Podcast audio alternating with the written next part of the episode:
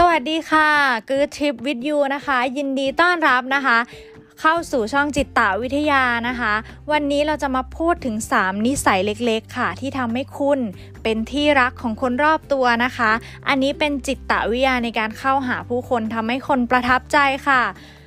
อันเชื่อว่านะคะ คนทุกคนค่ะล้วนแล้วแต่อยากเป็นที่รักของคนรอบตัวหรือใครก็ตามนะคะ อยากเป็นที่รักของทุกคน แต่ก็ไม่รู้ว่าจะทำยังไงนะคะ เพราะฉะนั้นค่ะวันนี้มีทริค 3 นิสัยค่ะ ที่จะทำให้คุณเนี่ยเป็นที่รักของคนรอบตัวนะคะ อะไรกันบ้างนะคะ ข้อที่ 1 ค่ะ ไปฟังกันเลยค่ะ อย่างแรกค่ะคุณต้องชมคนมากกว่าชมสิ่งของ คุณเคยไหมคะ เจอใครก็เสื้อสวยจัง กระโปรงสวยจัง อะไรแบบนี้นะคะ ถ้าสิ่งของเหล่านั้นเนี่ยมันได้ยินมันคงจะลุกขึ้นมาขอบคุณคุณนะคะแต่วันนี้ค่ะ ให้คุณเปลี่ยนนิดเดียวค่ะ ให้คุณเปลี่ยนเป็นชมคน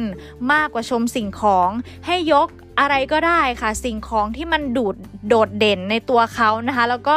ดึงผูกเข้ามาเกี่ยวกับคนยกตัวอย่างเช่น โหนี่เธอแต่งตัวดูดีขึ้นนะ แต่งตัวเก่งขึ้นนะ เธอเลือกเสื้อตัวนี้ได้ดีมากเลย ใส่แล้วดูสวยมากๆ แบบนี้ค่ะ ให้คุณชมคน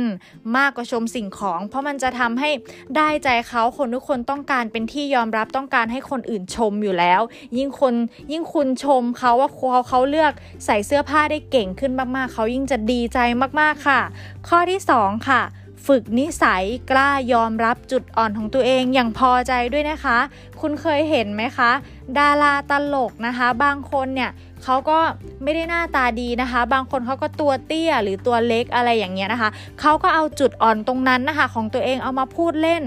นะคะ เช่นโนตอุดมใช่ไหมคะเขาก็จมูกโตๆเขาก็เอาจมูก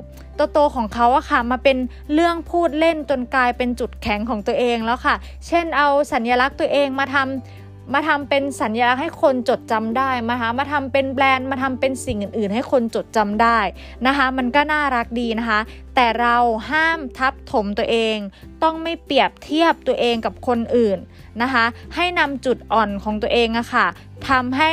เรายอมรับโดยที่ไม่ทับถมตัวเองค่ะ ยอมรับอย่างสวยงามอย่างพอใจค่ะ กล้าเปิดเผยจุดอ่อนของตัวเองมันก็น่ารักดีนะคะ และข้อสุดท้ายค่ะ ข้อที่ 3 ค่ะ ฝึกเป็นคนไม่ตัดสินตีความคนอื่น วันนี้นะคะเราเห็นใครก็ตามในบางครั้งเขาพูด เขาคิด เขาทำเราอาจจะไม่เข้าใจหรืออะไรก็แล้ว แต่เราไม่เข้าใจในมุมมองหรือเราไม่เข้าใจอะไรก็แล้วแต่ค่ะ ให้เราฟังแต่ไม่ต้องตีความเขานะคะ แค่เราไม่ตัดสินตีความคนอื่นเนี่ยเราก็มีสเสน่ห์มากๆแล้วค่ะ เป็นยังไงคะเอพิสูดนี้นะคะ เป็น 3 นิสัยเล็กๆ ที่จะทำให้คุณเป็นที่รักของคนรอบตัวนะคะถ้าคุณฟังแล้วชอบคลิปนี้เนี่ย ก็อย่าลืมติดตามฟังเอพิสูดต่อไปเรื่อยๆนะคะสำหรับวันนี้ก็มาแบ่งปันเท่านี้นะคะ ไปแล้วค่ะ สวัสดีค่ะ